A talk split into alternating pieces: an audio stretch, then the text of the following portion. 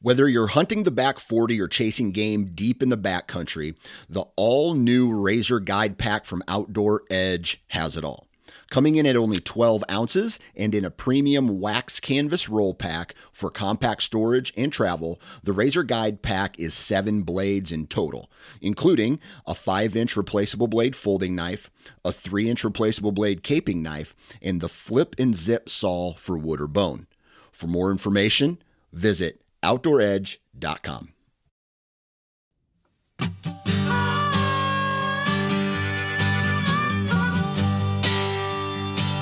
Welcome to the How to Hunt Deer podcast, which is brought to you by Tactacam.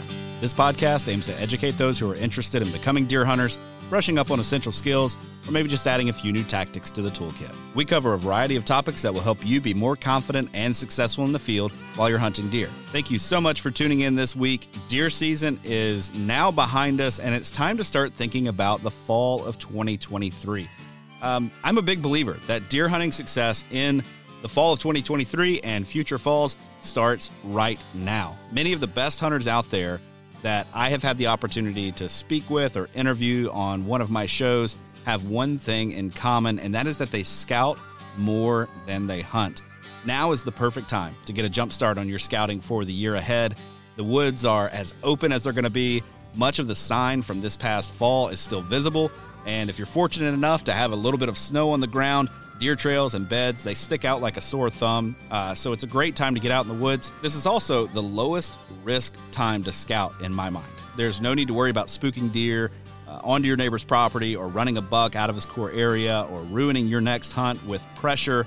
The deer have all year long to forget about your intrusion so now is the best time to dive in deep and really figure out what the deer are doing. Now, in this episode, I have the chance to talk with Aaron Hepler again, and this time we're talking about his approach to postseason scouting. Aaron is a serious public land hunter from Pennsylvania, and he consistently gets on above average deer for his area despite pretty intense hunting pressure. One thing I think that makes him so successful is his commitment to scouting. As you're going to hear in this episode for Aaron, postseason scouting basically begins as soon as his buck tag is filled so, uh, yeah, you're going to want to tune in and hear how he fine tunes his understanding of areas that he's familiar with already, how he locates and breaks down new areas, and how he begins to formulate a plan for the next hunting season. This is a fantastic episode. Love having Aaron on whenever I can. So, yeah, you're going to want to stick around and hear what he has to say. A couple of things before we dive into the conversation. First of all, if you haven't already, please go subscribe or follow this podcast wherever it is that you get your podcasts. Also, leave us a review. If you can leave us a written review, that really, really helps. Helps folks find this show and uh, helps us pop up a little higher whenever folks are searching for deer hunting podcasts. So if you would do that for me, I would be greatly appreciative. Also, if you're not already following us on Instagram, go do that. That's the best way to get a hold of me if you want to reach out, tell me about guests or topics that you want to hear about, uh, or even just, you know, drop me a line, let me know how things are going in your neck of the woods as far as your postseason scouting or getting ready for next year, or maybe your success from this past year. Whatever it is, that's the best way to reach out. It's also how I communicate most of the time updates from me about, you know, what I'm doing in the woods or new episodes that are launching. So be sure to go give us a follow there. And uh, last but not least, we do want to give a big thanks to our partners. First of all, Tactacam, they're the title sponsor of this show.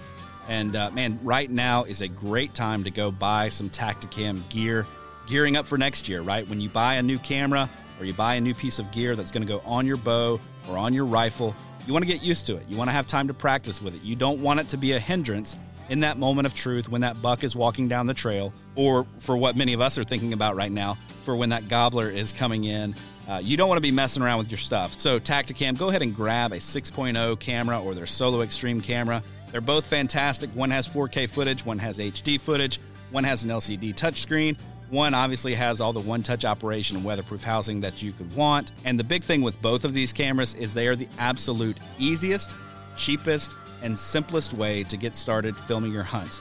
One of my favorite things to do is come home and show my family what I was able to see while I was out in the field. Now, maybe maybe that's because I filled a tag, but a lot of times it's not because I filled a tag. It's just I saw something cool and I videoed it and I want to bring it home and show it to them. Tactacam lets you do that. So go check them out at tactacam.com. Next up, Huntworth. They're running a sale right now, winter clearance sale. Everything on their site is 20 to 50% off. Some of my favorite gear from this past season is 40% off right now. So, yeah, I would highly recommend if you're looking to get into some new camo next year that is high quality, that is comfortable, that's going to keep you warm, that's going to get you blended in well, but that's not going to break the bank. Huntworth is what you need to check out. Go to their website, huntworthgear.com, and take advantage of their winter clearance sale. And then lastly, onX. Guys, I don't know, man. I don't know what else to say. onX is uh, the best app out there, hands down, for outdoorsmen. Whether you hunt, hike, fish, camp, whatever it is, onX is fantastic. I use it everywhere I go. I fill it up with waypoints. You can take pictures, you can add notes to different waypoints. Uh, it's it's just fantastic. If you're not already using onX, you can go get a free trial right now. Just find them on the app store of your choice, or you can go to their website to learn more. OnXMaps.com. Now let's jump into the conversation talking postseason scouting with Aaron Hepler. All right, back on the show with me today is Mr. Aaron Hepler. Aaron, long time no talk. Yeah, for the uh, last hour we've been talking. yeah, we've been chatting for about an hour so far. Finally hit the record button. Uh, and then we talked two days ago, recorded another podcast. We intended to talk um, to talk some postseason scouting, you know, and yeah. get into strategy for that, how you kind of wrap your head around it, where you begin, how you make your plan for the fall. Uh, but then I asked you about your season. We started hearing stories, and I'm like, dude, like this is where we're going with this one. Like I want to hear the story of the bull and the story of the buck. And I realized, you know, on this podcast, it started out very much educational, and it still is, right? Like mm-hmm. it's still educational. And then it moved from education about deer biology and where they live to hunting strategy. We talked a lot about hunting strategy, but we haven't done a lot of good hunting stories. And so it just kind of hit me as soon as you started telling the story about the elk, I was like, dude, this is what we we need right now. It's February. Like let's yeah. let's all take a deep breath. Relax a little bit. Like hunting is still fun. It's not a math problem all the time. We can sit back and enjoy it. And uh, yeah, share some stories. But at the end of that, you led right into how important your scouting is for your success. And you like teed it up perfectly. So at the end of that episode, I say, hey, we've got to get you back on the show and talk about postseason scouting and how you put together your plan for the fall. So, uh, man, let's let's kick it off there. People know who you are at this point. Um, here we are in February. What are you doing this time of year, or are you uh, in recovery mode right now? No, man, I'm I'm I'm ready to go. I've started uh, started walking around already. I think the re- like you said, I think the reason um, the whole reason people like to hunt is because there's a story uh, you got a story to tell. Yep. Um, and then you know, but you have to make the story. Uh, it just doesn't happen. So my story always starts as soon as the hunting season ends. Like I, I live close to where I hunt, and I just like to be outside. So um, everybody, you know, has the opinion, oh, like it's too early to get out and walk around, and um, oh, you can scare all the deer, sheds, this and that. Like I like to find sheds too, but I like to have a really good hunting fall. Yeah. Um, and the burnout is gone. Like that goes away. For, everybody's different. So you, you need to take your time and go uh, sit in a sauna or, a, you know, uh, Spencer Neuharth it up and sit in a hot tub or something for a while. You go ahead and do that, whatever, whatever it takes to get the burnout to, to fade. Um, mine's gone in about two weeks and then I'm like ready to start stomping again. Yep. Um, but my daughter likes to hike. My wife likes to hike. Um, even if I'm not, uh, you know, bushwhacking through the woods and looking for deer sign, um, I'm walking uh, an access road or something with my wife while my daughter's in school and um, getting that. And it might not be like, hey, that scouting's important, but hey, man, like if you find a a way into where you're going, that's kind of a big deal. And yeah. if you can map out all these ways where you can get somewhere quicker or use a different wind or or use a way that people are using often to um, be like, hey, well, this spot's already shot because this many people are using it. I can get in and then cut off where I want to go. Like that's helpful. Um, so yeah, I, I've done a little bit of that kind of thing, but then, you know, tacked on a few um, either pulling some cameras out of the woods a little bit. I think I sent you some stuff on that the other day. Yep. Uh, pulling some cameras out of the woods or um, you know, maybe maybe seeing if there's any early antler drop in some of those areas where I've seen bucks drop a little earlier. Um, I have a couple areas too where I like to to get off the road and let my daughter go nuts trying to find sheds, or even, um, you know, my wife likes to look for sheds too. So even getting her into areas that aren't like ultra difficult but kind of fun, and maybe not somewhere I'm going to spend a lot of serious time shed hunting. Hey, that's a place where we're going to pick one or two up every year, and it's kind of fun. And that we did. Uh, my wife and I got off the road and went into some thickets that we like to check out every year because they're kind of easy walking. And um, we found a shed a week or two ago already. So nice, nice. Yeah, man. The last the last two years, I've done something that, and you know, I realize now as we're talking how much it paid off. So I shot my buck in 2021 on November 2nd. Mm-hmm. November 3rd, I literally started scouting.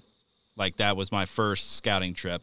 And part of it, I was pulling some cameras and that kind of thing because rifle season was coming up in, in Wisconsin. And I've learned better than to leave my cameras out during gun season. Mm-hmm. Um, and so I'm pulling some, but then I'm also scouting. And I didn't realize till till right now the the pieces that I put together this fall are in large part owed to what I learned on November 3rd last year. So like right. the buck the buck that I killed this fall was directly tied in. November 8th this year, I kill my buck. November 9th, I'm in there scouting, putting the pieces together because there was a little bit about how that buck was moving that I didn't quite understand. Right. And you know, then I pulled some more cameras that I hadn't yet gotten to because I like to hang cameras and then just not check them. Um, yeah. You know, and I use that intel for next year. And dude, when I pulled, I had two or three more cameras in there. I think three. And when I pulled those, I had this buck all over them. So I was like, oh yeah. If I'd had that, like if those had been cell cameras, I would have been really dialed into what this deer was doing beforehand. But um, right. Anyway, kind of like the way it plays out. So yeah. So you're getting out there two weeks later, starting to stomp around. Are you using this time of year to fine tune? Because what I'm doing a lot is immediately I'm fine tuning an area, right? Like I saw a deer do something, I killed a buck. Now I'm going to get in there and figure out exactly what was going on. Yeah. Are you fine tuning um, spots or are you looking for new spots for next year? No, I always do that. Um, it, I, so what you said is sometimes at, when you kill something or when you have an encounter, it is really important to go in there right after to see why. Yep. Okay and I've I've done that. Um, you know, we went. Uh, my buddy and I went in. Uh, I told you the other day the area that I killed my buck this past year was an area we hang a cell cam and and have history of that. But it's like some of the things changed there recently, and their movement is a little bit different, not a whole lot different. And also, like I had it on a scrape. That the bush that the scrape is on is like it, that scrape didn't get hit quite as much mm. as it did in previous years because yep. that licking branch is really high now, right? So we did go in there in rifle season, and me and my buddy walked through the whole thing. Like, who cares? It's rifle season, whatever. We just checked this whole thing out, and there were a lot of things that made sense, and a lot of adjustments that I'm going to make for next year in there, and also like, I know what I'm going to. So that immediate, even post hunt is important I'm going to go back in there now and find even more detail than I found rifle. Like I'm really going to pick it apart because I know that that the changes that happen in there are going to be very good, and I need to find the detail in those areas. Like I learned more about where the does are bedding and why the bucks are relating to it. I learned about where the bucks are bedding and why they're traveling across it, where the doe bedding, the doe bedding they're relating to, and how they're using that scrape, those scrapes to check that doe bedding area. It's like complete makes complete sense, and um, I think that is important. Just pe- peeling those pieces apart. And I just sent you pictures um, of a friend of mine. Uh, a friend of mine um, just. Oh, that's a toad. Yeah. Holy he killed, cow. he killed that deer. Um, not this past fall, but uh, two years ago. Uh, it's nine and a half years old. It's 165 inches. Jeez. And super unique rack. Yep. Um, this deer is in a pretty heavily pressured area, and I think a lot of people knew about him, and maybe that's why. Um, but I we, we were, you and I were talking about networking with people and learning people. You know, I think one thing that you learn about hunters is when you're in an area and you get to know somebody, you do build respect for them. And um, and after a while, although you kind of probably all play a little bit of um, you know, quiet cards, eventually you learn that the people you can trust and the people you do have respect for, and you feel the respect back. This guy there's a big story about this guy, but he um, he brought his deer to a shop uh, to have it scored, and I happen to know somebody that works at the shop, and I showed him pictures of this deer, and he's like, "Hey, I think I recognize that deer," and then he knows this guy now because he recognized the deer, and then I told you about a friend of mine that I'm really close with. He met some other people on the land that we hunt, and they share some stuff you know, kind of like whatever. But you know, now we're pretty all open. This other two groups of guys um, texted him a picture and said, "I hope this buck's still alive this year." And it was that buck. And he oh. texted me, he's like, "Have you ever seen that buck?" And I was like, "Yeah, it's dead." And I sent him a picture of it. now I had not met the guy that shot the buck at this point yet, but I ended up. He's like, "If you could." He my my good friend put me in touch with the people that had tons. I mean, he, they had three years of pictures of this deer. Wow. And I, like over 300 pic- they had tons of pictures of this deer in velvet, like all kind in rifle season during the day, all kinds of pictures. And they had his core area narrowed down to 150 yards, like circle. And um, the guy that shot it ended up, I don't, I don't remember the date that he shot it um, it was either one of the last couple days of October or or first couple days of November. But he happened to shed hunt the area a lot, and he decided he's going to hunt this area on the day that he hunted it, and he ended up walking past the guys that had all these pictures of it, and um, you know, waving hi to him or whatever, and he kills this deer, and I ended up putting the guy that my buddy knows in touch with the guy that had the deer at the shop who put them in touch with the guy and he got they gave him all the pictures. Oh. they had two or three sheds of the deer so they showed him the sheds. And actually the reason i'm talking about this um, immediate post hunt scouting too is is because he went back to where he killed this buck three days later. And he's like i want to find one of the sheds now he had not met. Remember, he had not met these other two guys yet. This was that he met them eight months after the fact, almost a year after the fact. He's like, I really want to find one of the sheds, and he gets up on this hump, and he's like, this really looks like a place a big buck would bed. And he looks down, and there is the shed from the year before from this buck. Oh my goodness! It's like sixty-seven inches, I think, sixty-six and uh, three quarters. It's a bit. It's huge. I I went to his house and I saw the deer and held the antler and stuff. It's massive, and you can see it was the side. It was the really unique side with the turn, you know, turn down and the, and it's just huge. Like you can't even fit your hand around the base of the of the of the rack. Oh my gosh! And that was its big year. The year that he shot it, it might have been on the down uh, on a downhill slope a little bit. Yeah. Which who cares? It's uh, you can that doesn't matter with a deer like that um, but the the thing is, is he learned about a lot about that buck after he killed it. Mm.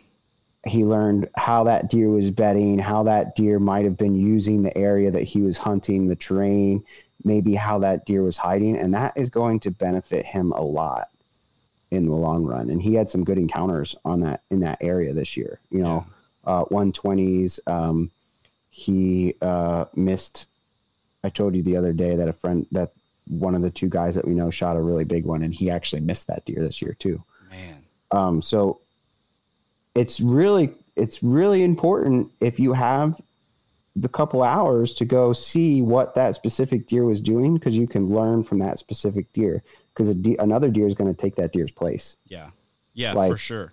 That deer made it to nine and a half years old. You, teeth age, you know, he sent the teeth in. It's nine and a half that deer should not be nine and a half years old. No. In a place like that, should not be.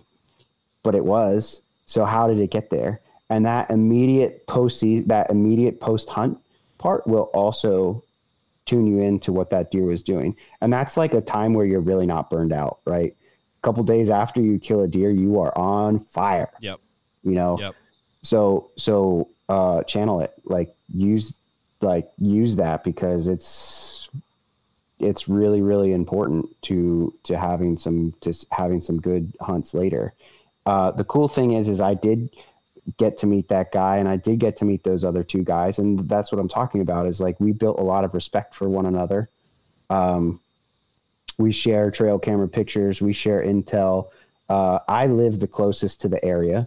Um, I can tell them uh, there's been this much pressure this week. There's been this much pressure this week because I'd take a drive and check parking lots if I'm not hunting or I, you know, don't have time to whatever. If I've got like an hour or half an hour, I'll see what's going on because that's important to scouting. You know, it's not necessarily scouting for people, but seeing what an area might be uh, worth going into. Because if you have an area that's got 15 cars and an area that's got four cars, well, I guess and guess I know where I'm going. Yeah and you can of course do the overlooked thing and the next to the parking lot thing which i don't really think as much of that gets overlooked as people think. Because mm-hmm. um, you find lots of tree stands next to the parking area still. Yeah. Um, i'm not saying there's no overlooked areas but i think people spend time looking for overlooked areas. But if you're looking for them uh, somebody else is too and they're probably not overlooked um, i think that word gets thrown around a lot. Yeah. It can be used as a crutch mm-hmm. a lot of times of like, oh well, I'm trying to hunt the overlooked area. It's like, yeah, maybe, or maybe you're just looking for a good excuse to be a little lazier, which is fine. And if you if you want to hunt right next to the parking lot, more power to you. Like like do your thing, man. Whatever yeah. you want to do in the woods, that's perfectly fine. Yeah, but you don't you, have to you, couch it in. I, I'm in an overlooked spot. It's like I just didn't want to walk for an hour, and that's okay. Right. 100% and you can still have good hunts next next to the parking lot. It's definitely not like a thing that you can't do. It's just like i think if you're looking for an overlook look spot you're not going to find it because the way that you know an area is overlooked is that you know that it's not been hunted. Yeah. And how do you know that unless you see people going like I can't tell you how many when I first started the public land thing, like, oh, nobody's ever going to come out here or nobody's ever going to find this spot. And then, like, you hunt there and people are walking under your tree stand, or you have eight dudes on your trail camera, and you're like, I did not realize someone else was willing to do this. Well, guess what? There's a lot of people that really, really love to deer hunt. Yep. And there's a lot of people that are just as good and probably quite a few that are better than you. There's a lot of I know there's a lot of people that hunt near me that are better than me, and I can learn something from them. But I also want to respect that person. Um, so if they're if I have that opportunity, like I want to like give them leeway. Like uh, the couple guys that I know now, you know, like it's not that we don't hunt the same spots, but it's like, hey, what's your plans here? Like, put the elephants. If you're doing something like that, put the elephant in the room if you're going to get pissed because somebody else is going to sit there, um, you need to make sure that you're keeping yourself in check and being like, hey, is he going to get pissed if I sit there? Like, that's a lot of drama, maybe, but like, you we want to think about some of those things because, like, I do want to build friendships, and that I mean, it's what it's all about, right? Like, it's great to shoot a buck, but I want all those guys to shoot a buck too, and that's something like, um, uh, today, as, as far as my circle of friends, everybody did really well this year. Um, I, you know, some people had the struggle bus thing, but then, you know, uh, three of us killed public land bucks. Um, the guy with that uh, deer that I just sent you, he killed a really great buck on a farm that he had permission on had a lot of great encounters. Um, my buddy I talked to you about earlier killed uh, a 150 on his brand new farm. Um, he he just bought a nice farm not too long ago, but he shot a really really great buck there and um, had some really great encounters on public too. So it is part of the networking thing. It's part of uh, you, you just like I said, the respect thing is very important. Hey guys, just want to take a quick minute to let you know that the How to Hunt Deer podcast is brought to you by Tactacam, makers of the best point of view cameras on the market for hunters and anglers. They're on the cutting edge, making user friendly cameras to help the everyday outdoorsman share your hunt with friends and loved ones. Their new 6.0 camera has a ton of upgraded features this year, but the one I'm most excited about is the new LCD touchscreen. In my mind, that's a total game changer. And one area Tactacam really shines is with their mounts and adapters that are made with the sportsman in mind.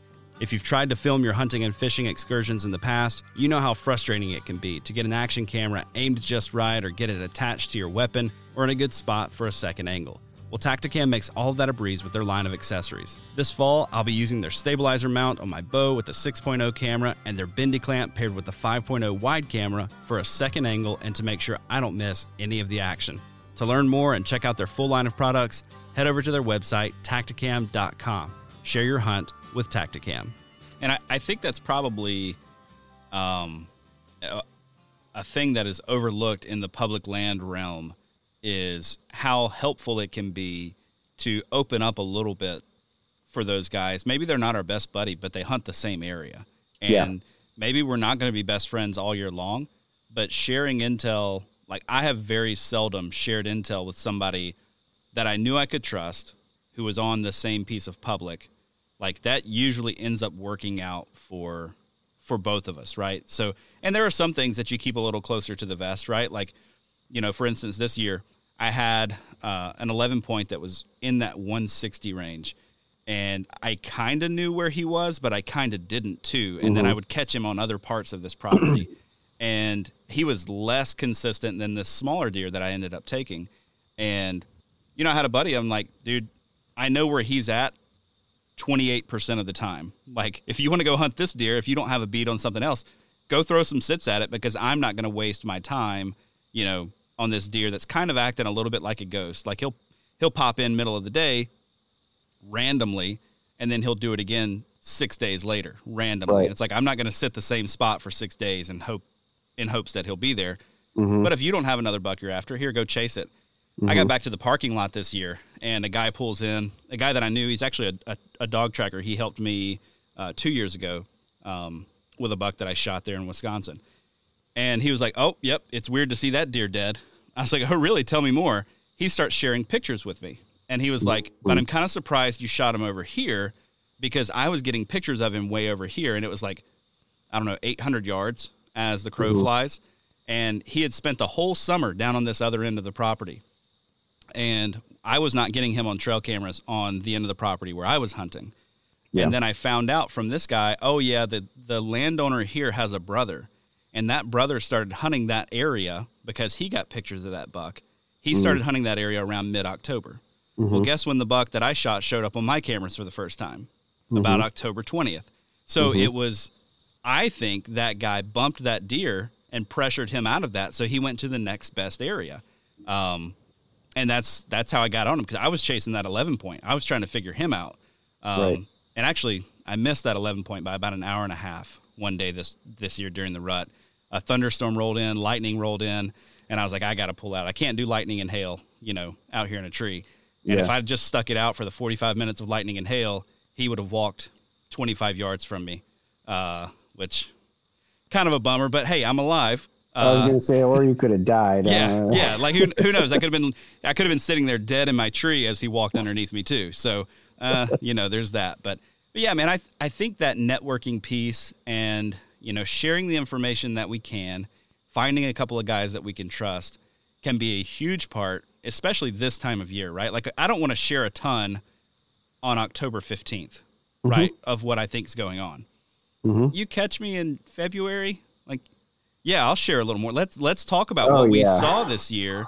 Like now's time to pull out the notes. We can all kind of go back to putting ourselves first, you know, next season and and keeping some things, you know, just for us or whatever.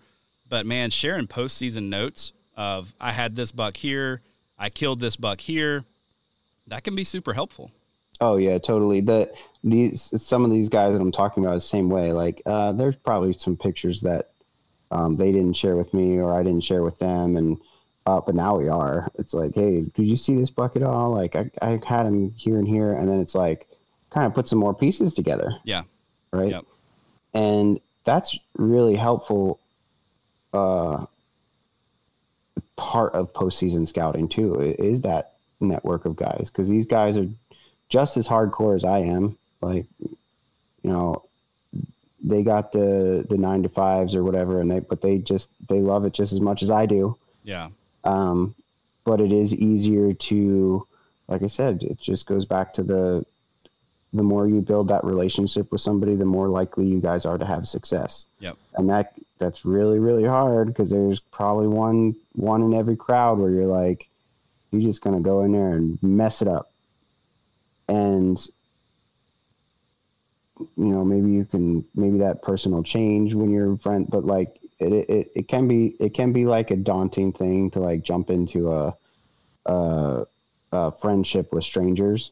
Um, but I think it is kind of one one cool and important thing about social media is like that is something that can happen, and it's just like, hey, I don't like social.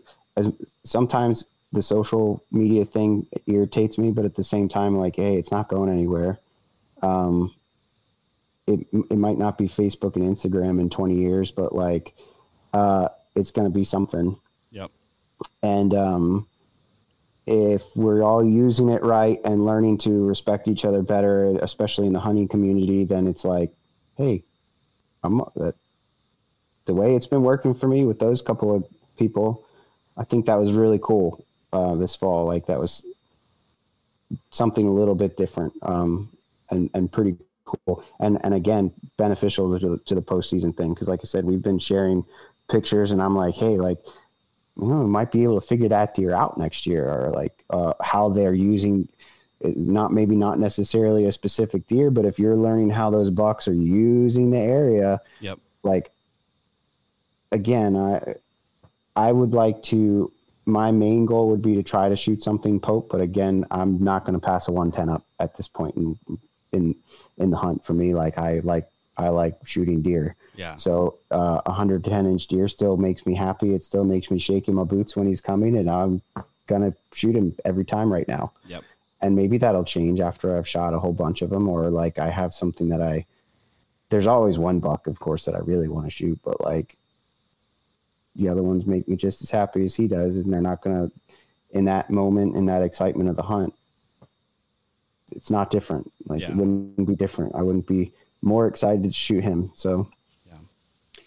um, but I think that that is you know kind of a cool different aspect of the postseason scouting, and and we're gonna probably all get to shed hunt together or you know pick this area apart, and I think that's something that's really cool. Yeah. So I'm curious. Maybe we maybe we call this that um, post hunt scouting almost for this piece. Uh, that post hunt scouting, you know, sign as fresh as maybe season's not even over yet.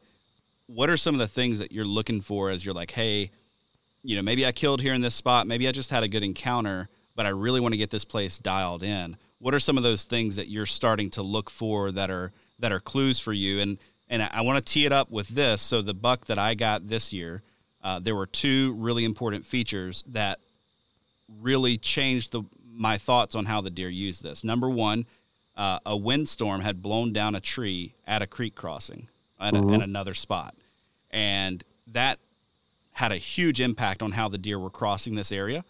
It changed not only that creek crossing, but another crossing that they were using on another little ditch. And rather than crossing further down the ditch, they moved up about 75 yards and were crossing the ditch in another place because that was the easiest access to avoid the later creek crossing, right? It was another good trail. So they just basically shifted trails totally by about 75 yards. So those two little things that I pieced together is like, boom, it made all the difference in the world. I killed the deer. I went back in there later. It's like, oh, this is exactly, you know, why they had made this shift. What are some of the things that you're looking for to, you know, kind of fine tune or get a spot dialed in? Well, what you just said is really important, and I, I'm going to relate it. I actually interviewed Dan the other day for uh, uh, an article that I'm writing, or that I wrote. It should be should be up soon. Um, I asked him like, how are you making if you're going into postseason scout? How are you making the adjustment before the season? Are you going in there in the summertime and seeing how they're moving? And he said something that I already use and that I find pertinent. Like I don't really go back in there. Like if I'm going in there to hang a camera or something, I probably won't check that camera until I go to hunt the area. but I'm not looking for how the deer are moving there through there in the summer. It, I will go there if I need to find a fine tuned detail like you're talking about. Yep. Like, hey, a tree went down and now they're not using this trail. Why are they not using this trail? Because, like you said, they shifted 70 yards. But a post hunt is probably going to tell you um, the biggest thing about, like, hey, like these, like I said, with, with the buck that I killed this year, is like, hey, they're moving a little bit different. Why is that? Well, I know why it is because uh, there are a few new cuts uh, this year. They shifted 60 yards really from the way they moved years prior. Um, the doe bedding shifted just a little bit. The way the bucks were traveling, the, the cover changed a little bit, and the bucks were utilizing it to hide, going paralleling this ridge. Well, I know that because I hunted there and I observed once and then I scouted it after I killed the buck.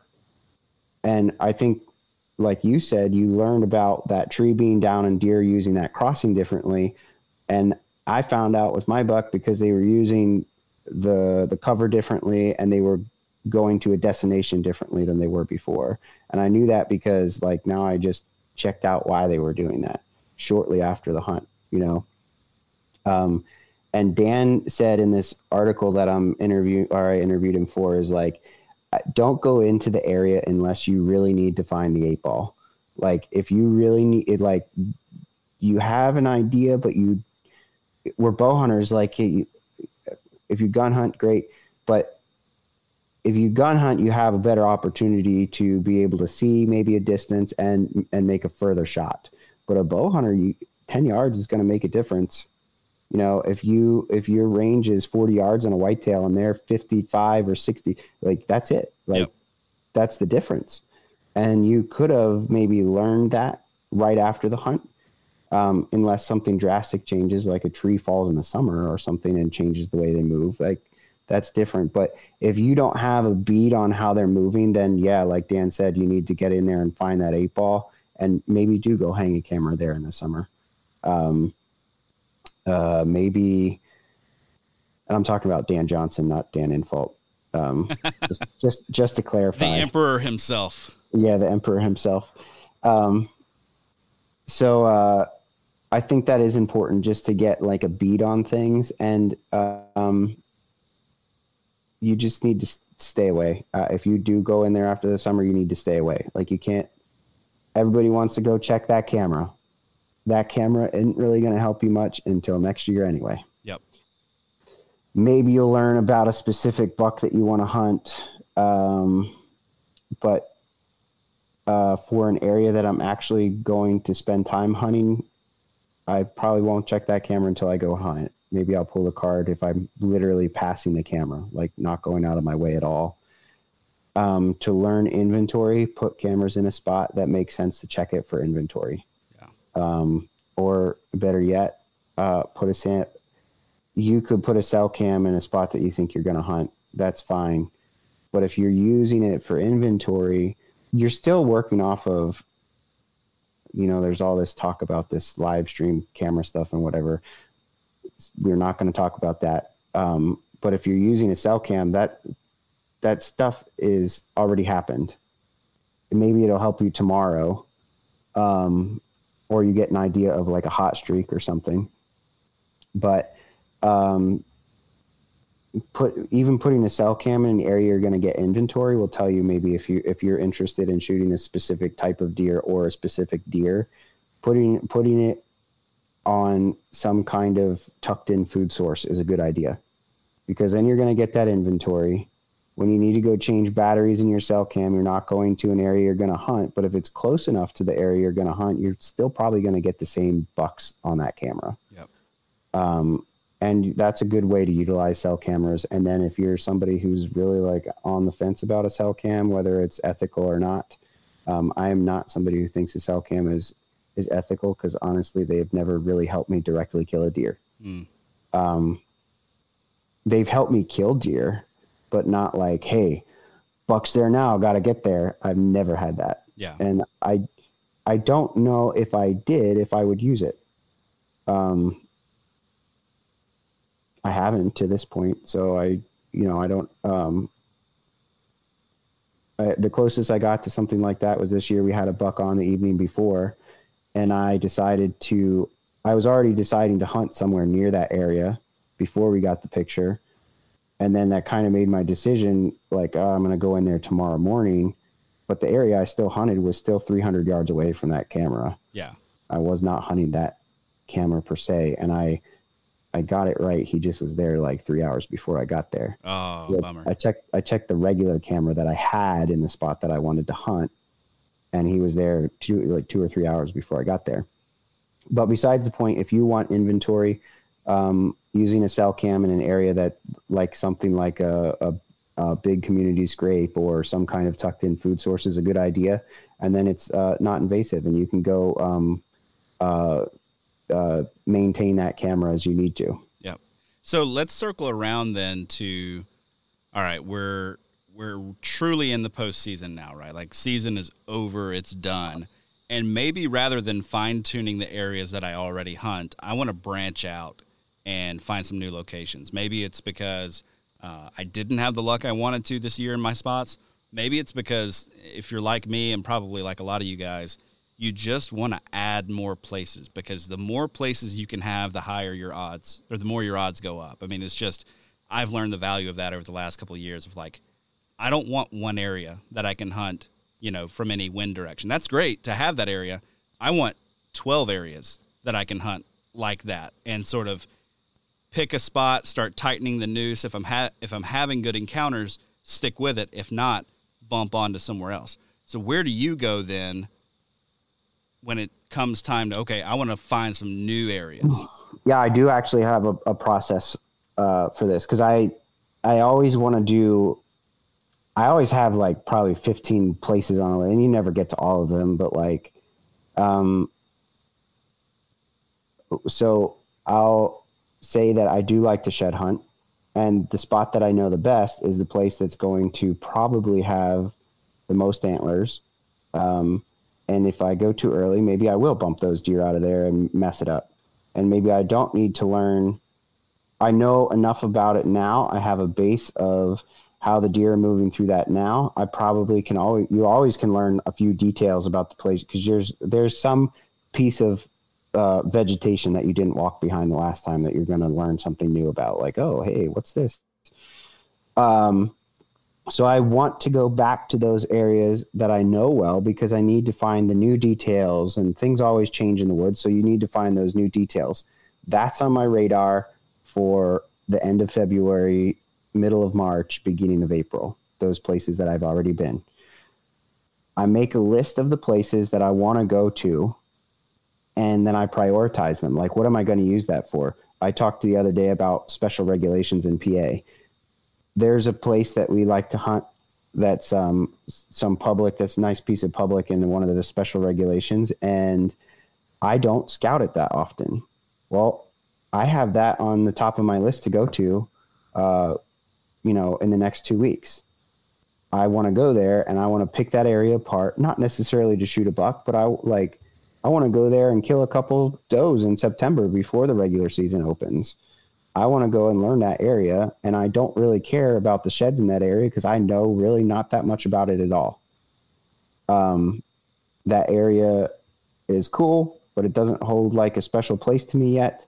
So I'm going to go and I'm going to um, find the different access points, like the different parking areas. I'm going to walk a couple of trails, and I'm going to go to a few specific waypoints and and try to find out which ones are holding deer in that area, and then I'm going to look around for stuff that looks like that, or um, you know, and then also I'm going to mark when I get to those places. I'm going to mark something that I want to like soak a camera in and be like, hey, build some history over this place, and then eventually you won't have to hang a camera there because you know like oh this place is good at this time of year and this is where i can go to kill those early season does or or pattern uh, an early season buck or whatever you want whatever your goal is for that property so i've already my postseason now I've, i'm not too far in but i've got like 20 20 or 25 miles under the belt um, in the last two and a half weeks and i've checked out three areas or three or four areas that I haven't been to before. And, um, or you know, spent some time small games hunting in and was like, hey, this might, uh, we've got to check this out. And I found some pretty great stuff already. And um, maybe I'll get back to shed hunting, maybe I won't, but I know where I'm going to go hang some cameras in the summer. And I learned something about um, how to access that and why maybe it would be difficult for somebody else to access it. You know, some, you know, some water access or, um, you know, what kind of barriers are there? Am I going up real steep stuff or through real thick stuff, whatever that is? But I'm learning those new, I get to learn those new areas now because again, everybody likes to find some antlers. I know the best places that I know right now and how to find the antlers there and when they drop and all that stuff. So I'm going to go to those areas later because I can fine tune those details, go to the, all those areas where I think there's antlers in and learn a few new things about the property I already know but now I have the opportunity to really pick apart something new, and uh, you know, just have a little bit of a different uh, kind of adventure, I guess you could say, on those new places. This episode is brought to you by the onX Hunt app. onX gives you up to date landowner information, color coded public and private land boundaries, and gives you a ton of tools to help you hunt smarter. One tool I'm loving right now is their optimal wind feature, which lets you set the optimal wind for a given location, then tells you in real time whether the wind is good, bad, or just okay for that spot. You can try it risk free for seven days right now. Just download the onX Hunt app on your preferred app store today. So when you're when you're making this list and you're going to prioritize it, what are some of the? I, am I'm assuming you're doing that through like e scouting. Yep. What are some of the the big features that are standing out to you? Like, do you have in your mind? I mean, I know there are some guys who get like, "Hey, I'm looking for this specific thing, no matter where I'm at." Or are you more just kind of approaching the map saying okay what's here? What could be good? And then when you when you prioritize that list what are the things that make those spots jump up to the top? So a brand new property i'm going to go to the way the features that everybody knows about. Everybody's read uh, that mapping trophy whitetails book. It's a great book. If you're a new hunter you should read it because you will learn a lot of basics about reading a map and how deer use terrain. Um, just because a deer, uh, just because people hunt a lot in saddles on a ridge, well, deer still use them, right? They're probably one of the most pressured spots on a, uh, a, a map now um, because it's everybody knows deer use saddles. A lot of them are getting night pressure or a lot of nighttime deer movement now. Down here in the south, they might be getting night pressure too. So Very true. Um, so maybe deer are using them at night, but like they still use them. So are they bedding in them? Are they traveling through them? Now I'm going to, I get there, I see what it looks like. Is there hunting pressure there? If it's not, maybe I found um, a saddle that's not hunted and maybe deer do use it during the day. Um, you're going to learn that through history. You're not going to know if anybody hunts it. Like you know, maybe you'll find some trash wrappers or whatever, but until you know somebody's not using it during the season, you don't really know. Um, but I'm going to backtrack that and go find those micro areas around that. Like, uh, is there um, some folded ditches that don't really show up? Like maybe they show up as little squiggly lines on your e scout and it's, you know, 100 yards off that saddle. Um, uh, maybe there's like um, a little steeper point a, like a little steeper edge that you didn't notice because it's hard to um, make your eyes adjust to those uh, contour lines when you're looking at the map. And maybe that buck is cruising right along the top of that steep part that's also maybe a little bit off of that main terrain. Um, so I'm looking at those big waypoint features, those big ridge points, the saddles, uh, the benches, those kinds of things. And then I'm working my way back from that. And um, like I want to know about that main area because deer use those main areas. People hunt those main areas and they hunt them because deer are there at some point in time. And the sign either shows you that, maybe the cameras show you that, maybe you've had an encounter on one of those. Um, and those areas can still hold deer and they can use can still kill a big buck on a big feature, especially during the rut because maybe that buck is new to the area and doesn't know there's 18 tree stands on the end of a point. Yeah. But if you go to the end of the point or a main feature, you're probably going to find a lot of tree stands and people sign. Um, so I'm not telling you to hunt that main feature, but coming off of that main feature, where are those micro features? You're a deer, you're a bow hunter. You don't need to see 200 yards. You need to see 20. And if you know that deer is going through that micro area in that 20 yard circle, that's where you want to be because you're going to have your best opportunity to kill that deer. And maybe you don't see 50 deer that day because you can only see 20 or 30 yards. But um, I've had a couple opportunities to kill some good bucks in an area I couldn't see 40 yards. Uh, the buck that I talked about on the last, the first bow buck that I killed, I talked on the last podcast, I couldn't see more than 15 yards. Wow. Um, that was my that was my far shot. Um, was 15 yards, but I knew there was going to be a deer going through there because it made made sense why he would be there. You know, using the water that he was using and and and cruising for does, and it was a it was the wind chill was cold that day, but it was 55 degrees. A deer with a big coat's not going to notice a wind chill when he's out looking for does. So it made sense for him to want to stop at water at some point. Um, and it made sense why he was coming through there because there was doe bedding close to there, right? So those micro areas and not caring about how much you can see it, it can pay off. Yeah. So when it comes to um, those spots, you're almost using it. You know, I think about all the the articles that I've read over the years in Deer and Deer Hunting magazine and that kind of thing. Uh, you're almost treating those big features like you would treat a food source. Like if you go back and read those articles, they're like, hey find the food source. Yeah, it might be night activity, but back off of them a couple hundred yards and boom, you're in the deer. You're doing that with these big, obvious terrain features that are getting pressure. People are probably hunting them.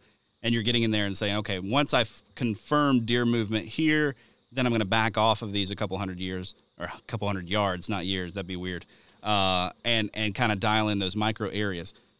When you get to a spot, I've had this happen a lot, and I'm curious where you go with this. You pick a spot on a map you walk in, and it's just looks like it's not happening. Like it, the sign isn't isn't quite there. How do you adjust for that? Do you walk into a spot and say, "Okay, the sign's not here. I'm pulling out," or are you gonna push for those secondary micro areas and check a few of those before you write it off? I'm gonna check them. Um, okay this was something else I talked about with Dan too, but I, I, won't say I won't say what I don't want to give away too much of that article that I wrote. But I'll have to go read it. Where where will I'll they say, find it? Uh, it's going to be on um, the Truth from the Stands blog. Okay. Um, I'll send you the link for it then. Sweet. Uh, when when it when it gets posted. Um, but I'll tell you what I do for that because I do do something a little bit similar. But I've already scouted um, an area that I know very well because I've I've uh, spent my entire life hunting pheasants there, and my whole life chasing deer around it, and um, hiking and by like I live, you know, it was place my parents took me all the time. I've never really picked it apart for deer at all. But when I'm small game hunting there, I see like this sign and that sign and this, you know, oh, oh yeah, it's probably good. It gets absolutely pounded. Mm but I don't know how much of it's deer pressure. Like I know there they you know, I know there's a lot of other type of recreation and hunting that goes on there. So you don't know, like I said, you don't know until you know. So this whole place in general looks the same wherever you go on the 6,000 acres that I think it's 6,000, maybe 3,000, somewhere somewhere between 3 and 6,000. Wherever you go there, it all pretty much looks the same. And it's not like an urban area. It, it kind of it, it's becoming more urbanized around it. Um, but uh, you know, the woods is not high quality. Um, so pretty much everywhere you go, it's like, well, there's plenty of deer here because people kill lots of deer during the rifle season here. There's a couple good bucks that come out of the area every year. Um, but what is going to be different about this area? So I get into it, and sometimes you're like, this sucks. Like there's honeysuckle everywhere. Like it's just, just not great woods. But then you find a trail in there, and you're like, you if you walk enough, in an area like that. And remember, I'm doing this now where I'm like, I don't really care what I'm finding. I'm just out for a hike. I'm just out to to clear my mind. I'm out to have a good time. And you run into something, then you're like, oh, this this looks good. And then you follow that, and then you get to, oh, this looks better. Oh, this is the hub of where all this is coming from. Oh, look at that access. I got to use a boat. Mm. Or, you know, hey, so then you're like, that area now that was not great, you went out and had a good time and you followed a whole bunch of stuff to something to one of those micro spots that you're like, bing, I'm going to put a camera here. I'm going to hunt this area once at least to get some observation.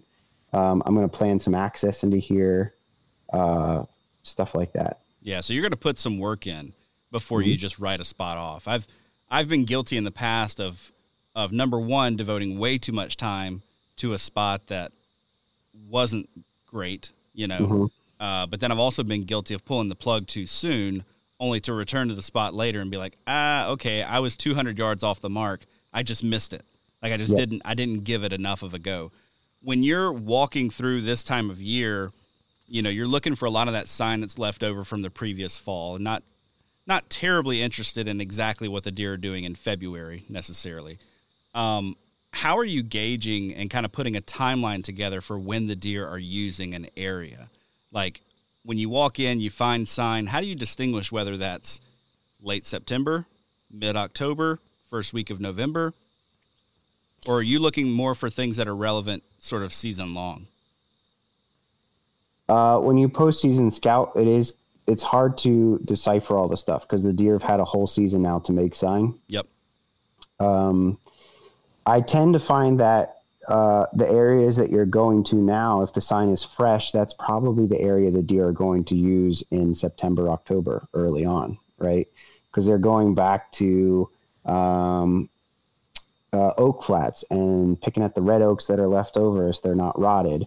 Um, they're eating uh, around here. They eat a lot of. Uh, if you've listened to to Johnny Stewart at all, they, they eat a lot of ferns. mm, okay, yeah, he loves up, his ferns. Oh, he does. I want to make a T-shirt that just says ferns and have Johnny's face on it. Have like dug up, have dug up bulbs, fern yeah. bulbs or whatever. They do though. It's ridiculous. Like I found so many sheds and stuff like that, and um, uh, if you find an area that's like really torn up, it's probably a lot of does. But um, hey, uh, that's not a bad thing if you know yeah. where the does are, you know. Um, but yeah, so anything that's like fresh now, there's a there's a pretty good chance that those are the areas that you can go back to in the early part of the season. Okay. Um, and then you can also uh, kind of give a good idea to rubs. If you're finding rub lines, that's probably a lot of like pre-rut activity. Yep. Um, uh, and it, you have to match it with terrain, right? Like if you have the easiest example is like if you have, we'll give two easy examples. Big woods, if you have a rub line that's running perpendicular to a ridge, it goes from one side to the other, or you have it running parallel, probably pre-rut sign um, if you have uh, rubs that are running along a field edge, probably pre rut sign. Those scrapes that deer make under little bushes on field edges, probably pre rut sign. Um, so you can say that like you may on those areas you might have that mid October burst where you get like the 14th, 15th, 16th, and then um, end of October. And that end of October, people talk about the end of October a lot, but that still plays into the first, you know, four or five days of November. So you can kind of look at sign like that. Um, rubs that are clustered, and I know we talked about this on our very first podcast together, but those rubs that are clustered together, um, if you can match those with a bed that makes sense for how that deer might be trying to protect itself, that's probably a buck bedding area. Yeah. Um, yep. Now, when is he bedding there? You know, Clint did a podcast with um, a biologist from Mississippi, I think, and I think that they found that bucks were actually using uh, beds more consistently during the rut than people think. Yep. Especially in that first part of it. Um, and they returned to that bed at that time. So you might have a little bit of um, investigating to do on um, whether or not that is going to be a place that they start using towards the end of October, early November, or is that a place where hey, this buck is um, staying away from mosquitoes in September, and uh, and and figuring out where that that um, those warm season grasses are and the light food that you know. Uh, I always talk about vegetation and everybody's hungry for a salad in August when it's hot and nobody wants like uh, you know beef stew in August. So that you know got to match it to the food that they're around when they're bedding. Like maybe they want um, uh, like uh, alfalfa is a big early summer thing, or beans um, are big early summer thing. You know that light stuff that they can really get into. So you match that that bedding to that kind of stuff, and then that sign will tell you more when you have more information like that. Yeah. So bridging the gap then to uh, your fall hunting, right? Like you're you're you're locating these areas, you're prioritizing your list, you're going in, you're finding the things that you're looking for, you're working with terrain features and sign, and you kind of start to process it all. And that's, I mean, you can explain until you're blue in the face what that looks like, um, but the only thing that's going to get you there is experience, right? Uh-huh. Like that. The only, gosh, I could ask you 35 questions about your next steps between then and when you put cameras on a spot and experience is the only thing right like it's just there's no easy answer there but bridging the gap you go back in and you're placing some of these cameras in the summer sort of making that plan for the fall what are the spots that are going to get those cameras so that you can continue to gain intelligence and what are the spots that you're like you know what i think i got it i'm going to throw a sit or two at this and observe and and maybe be on the money, but maybe not. Like, what's mm-hmm. the difference between a spot that gets a camera for you and a spot that you're just like, eh, I'm just going to go in there on October seventh and see what happens?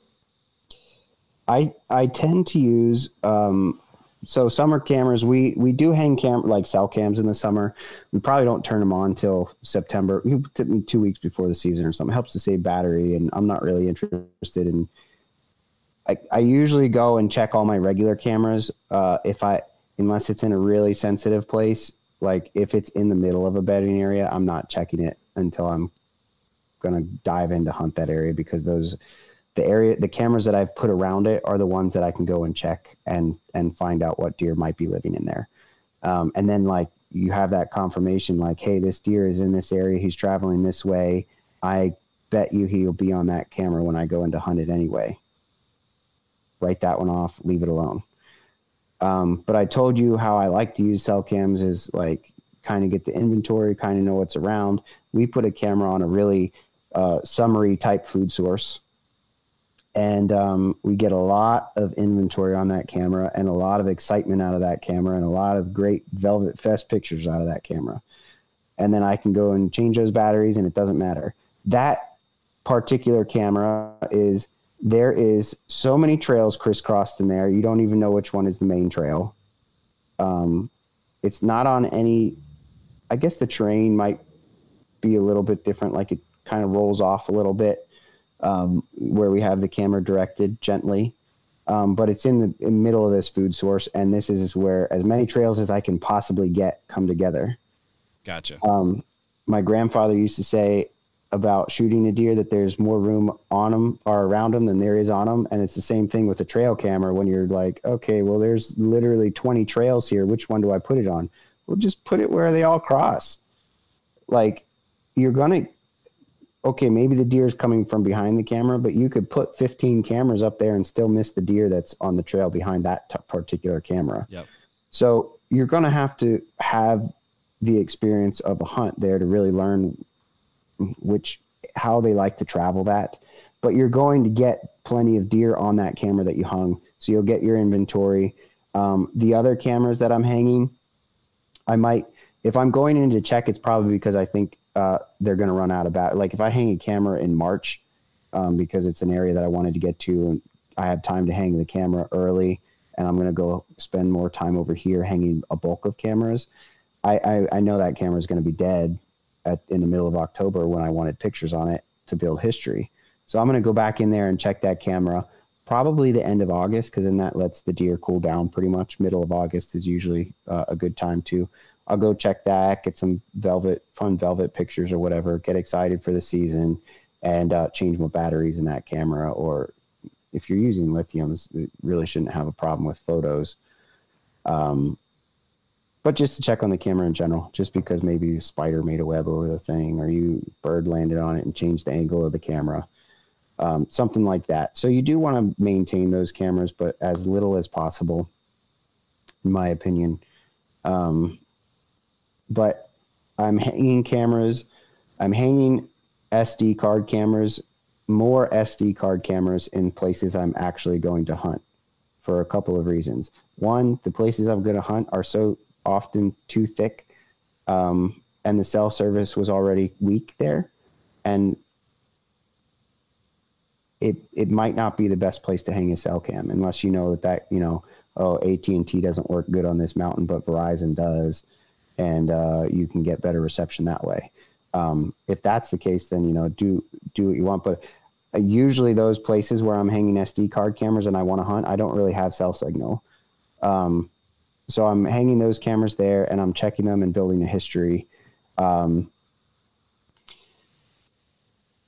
if I get to check that camera because it is one of those areas, that's something to get excited about. If you've got a buck that's using that pretty regularly, um, but if you're checking them preseason, that's going to be your early season spot. You know, if you have a buck that's coming on there, maybe he'll move, maybe he won't. Unfortunately, where I where I tend to hunt, a lot of bucks hold in that area. Um, you know, they shift a little bit, but like I'll still then I'll get them on that this side of the cameras versus this side of the cameras or something like that. Yeah. Um, so then you can kind of have a, a plan for the whole season, right? Like I know where I'm going to hunt early. Last year I had these cameras here, and this is where I get to hunt mid October. Didn't have a lot of early pictures, or there's all these different bucks, but I had this buck that I had over here. Like, you know, ours are spread over maybe a mile, half a mile, somewhere between half and a mile. I had this buck over here in mid October, and he's over here now in July, and vice versa. So now you've built that history. Now you've got that experience. Now you've hunted there a couple times. Now you've seen how the deer move. Um, so as far as cameras go, they're a tool, and if you use them the right way, you'll learn a lot from them. But if you're using them because they you think they replace your scouting, they're not going to help you. Yep, that's right. They they almost just add inflection to your scouting. You know what I mean? They just they give it a little bit of flair, uh, a little bit of um, a little more oomph than Yeah. than just your scouting would. It, it, and for me, you know, two big things. One, where's the daylight movement? Because the sign counts, but it really counts when it's daylight. And two, having the inventory of knowing whether this area, you know, it might be 50 acres, whether that 50 acre chunk is one that I should go spend some time in because of what's running around there, or maybe I should avoid it because it's all does and I'm not hunting for does right now. Um, yeah. Oh, go ahead. Well, I, I to that point, like the to the fifty acre thing, like that is really important because if you're hunting this 50, you don't want to. I don't like. I, I don't like to to sound like I know everything, and I don't want to say like this fifty acres is the one or whatever. But if you you don't know what you don't know, and you don't like, I don't want to also be greedy and be like, I need an inventory because I know I want to know what bucks I'm hunting. I don't need to know what bucks I'm hunting Sure. because uh, like I don't mind being surprised, Yep. but I also like I just need to know that deer like the area. Yep. So if they like right. if you put your cameras in the 50 acre to get an inventory and you get 10 bucks, but then you have cameras in this other 50 that's next to that and you have 20 bucks, well which one is going to be your best percentage? Well, this area seems to have more deer. If I shift a little bit past that, is there going to be more deer? Like are they moving here because they feel more comfortable here? This area had 10 deer. That's not bad. This one had more. There's obviously something they feel good about there. And that is more of your inventory. Like inventory is about numbers sometimes, right? Um, not necessarily quality bucks because eventually quality bucks are probably going to use the area. But the more deer there, the better your opportunity is at, at being successful. Exactly. And that's, And you know, right, the camera can tell you that. Yep, and I I'm not holding out. We we talked about it last time. I'm not holding out for a 140. Uh, if one walks by, great. I'm not holding out for though. And and like I mentioned earlier with that 11 point that I was chasing around, I want the higher odds, which means the higher concentration of bucks that I would like to to shoot, right? Mhm. And so, yeah, if there are 20 over here and 10 over there, I can tell you pretty quick which which area I'm going to spend the bulk of my time. Um, last thing, as we wrap up this conversation of postseason scouting, how like one thing I like about the way you hunt, Aaron, is is you're not a guy that says postseason scouting only, then get out of the woods and go hunt those places you marked. But you're also not the guy that says, I don't even worry about postseason scouting anymore. This is the new cool way of doing it, right? Like this is what I start to hear a lot about now. I don't even do postseason scouting anymore. I only do in season scouting because I'm cool and I watch the hunting public. Um, which that's fine. They do both, but I've heard kind of that growing notion, right? Um, you do both. You're you're all over both of them. You know, you're you're scouting nonstop. You scout probably more than anybody else that I'm aware of. Uh, so, what is one thing like if you had to either pick out a thing that guys are missing from postseason scouting, or one thing that could take their postseason scouting sort of up a level, like one key takeaway? What would that be? Well, there's so there's two reasons that I think um, that that I can answer your questions with. I remember what I was going to say earlier, and I have a friend that um, recently was involved in a shooting. He was trying to uh, he was trying to help somebody, and and he saved her life, and he got shot in the process. And he's alive, and he's well, and he's thriving, and he's recovering, and he is a freaking awesome human being. And he said to me the other day, we were texting because he just had to have he. I, I don't want to tell too many details about about his recovery because that's kind of private. But he had some things uh, that he needed to, some procedures that he needed to go through uh, this week. And he said that he's allowed to um, he's allowed to drive now. He's allowed to hike. It's difficult because he's short of breath. He was shot in the lung. Um, but he said, You would not believe what one hour of time in the woods does for your psyche. Mm, And I told you that he, um, I'm 100% sure that the psych part of this is hard right now, right? Like he has three little kids um, that he just adores, and he is he's got a wonderful wife, and um, that's hard yeah. when you're like recovering from that and and you're not at work so you have a lot of time to think and um, he said you won't believe what one hour in the woods does for your mental health Yeah. and if hunting doesn't make your life better then what are you doing it for yeah, that's good. right so i think that i get to spend a lot of time with god in the woods i pray a lot when i'm in the woods um, i'm hiking around a lot in the woods and it makes me a better human being when i get home and when i share things like you know we've been talking now for two hours and um, it, it's these things that matter right and Yeah. it's not because i'm uh, grinding it out or hunting or I think grinding it out is important and that kind of thing. But I walk around the woods because I just love to be in the woods and it's just my happy place. And it also is impactful because I can help somebody else and I can help somebody else who's going through something. I think that's important. Um, because if it's not uh, if it's not beneficial to somebody else or or or to your own health, then what are you doing it for? Yeah. Really. That's good. Um, so that's one reason. Um, and I think that has um, been more, you know, the more you, you, when you're in your 20s, you might not think that way, but the older you get, the more that matters to you. And I think that also has um, ramped up my scouting a lot. Um, and, and gotten me to the next level. And it's not even related to scouting. Um, as far as uh, what actually physically you can do when you're out scouting to make to make a difference is um, is the real big takeaway I think too for postseason scouting is um, knowing where the deer go when they need more out of something.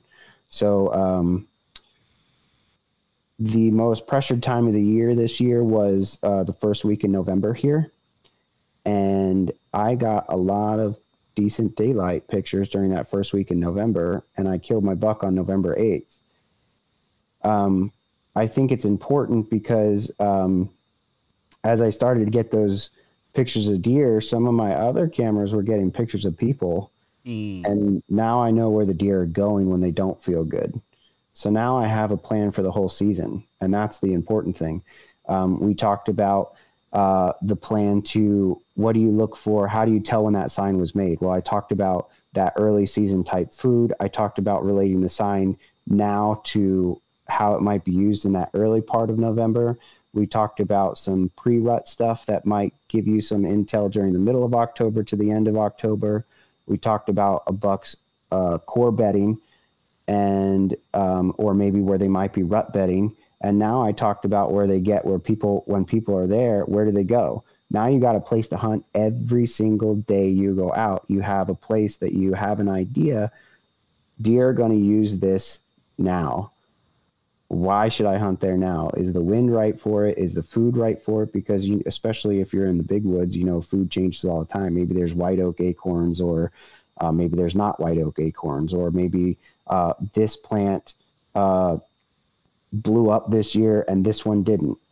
Um, or it, in let's say it's farm country, now there's corn, now there's beans, right? The crop rotations that stuff is all important and then you can make a plan for how you're going to hunt that when you're going to hunt that how you're going to access it how you're going to have a wind so now you have a big comprehensive plan and then starting to under you, you like back out from the micro stuff now and you can look at that big picture of how you're going to plan to hunt the whole season yeah because i can say i I remember having this conversation with a buddy before the season is like this is where we're going to hunt the first where we're going to hunt in that early season special regs. We're going to hunt here.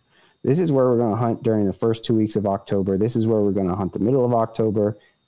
You got like this big idea, and a lot of times that if you've scouted, you you're going to get it right pretty often if you've done footwork to find the areas that uh, are places you're looking to hunt. Yeah, then that's really good. So don't forget to don't forget to put all the pieces back together right? Yep. Like like once you've once you've drilled down on all these little pieces, don't forget to put them back together. I, I know for me, man, you get in that uh, oh gosh, what is it called? Like uh, analysis paralysis, right? Like you get all the pieces and you're just so overwhelmed and it's like, oh my goodness, but like don't forget to stop. Yep. Put it back together, formulate a plan, you know, and like you're saying, a plan for the whole year. You know, make it make it something that's that's going to be helpful and useful for you. So, Aaron, man, where can folks find uh, not only uh, your article that you're talking about, uh, that you were talking about a moment ago, but kind of the rest of the stuff that you're that you're doing, and where can they find you on Instagram if they want to connect?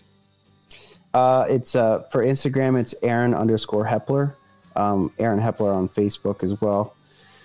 Uh, you can find everything that I write on either the Truth from the Stand podcast, uh, the Truth from the Stand podcast website, um, the Exodus Outdoor Gears website, and um, I do have some stuff with uh, Afflictor broadheads um, that that goes up there every now and then.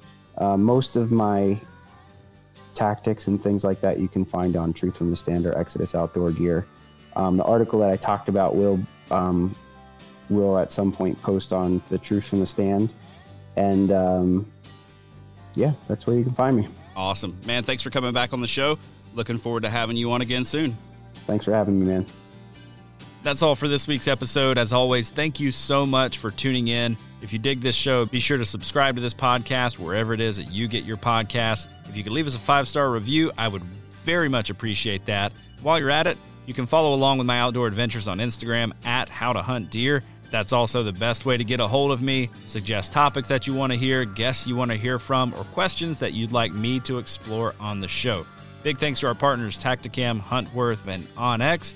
Please go support the brands that support this show and help me bring you great content each and every week. If you're looking for more outdoor content, check out thesportsmansempire.com where you're going to find my other podcast, The Wisconsin Sportsman, as well as a ton of other awesome outdoor podcasts.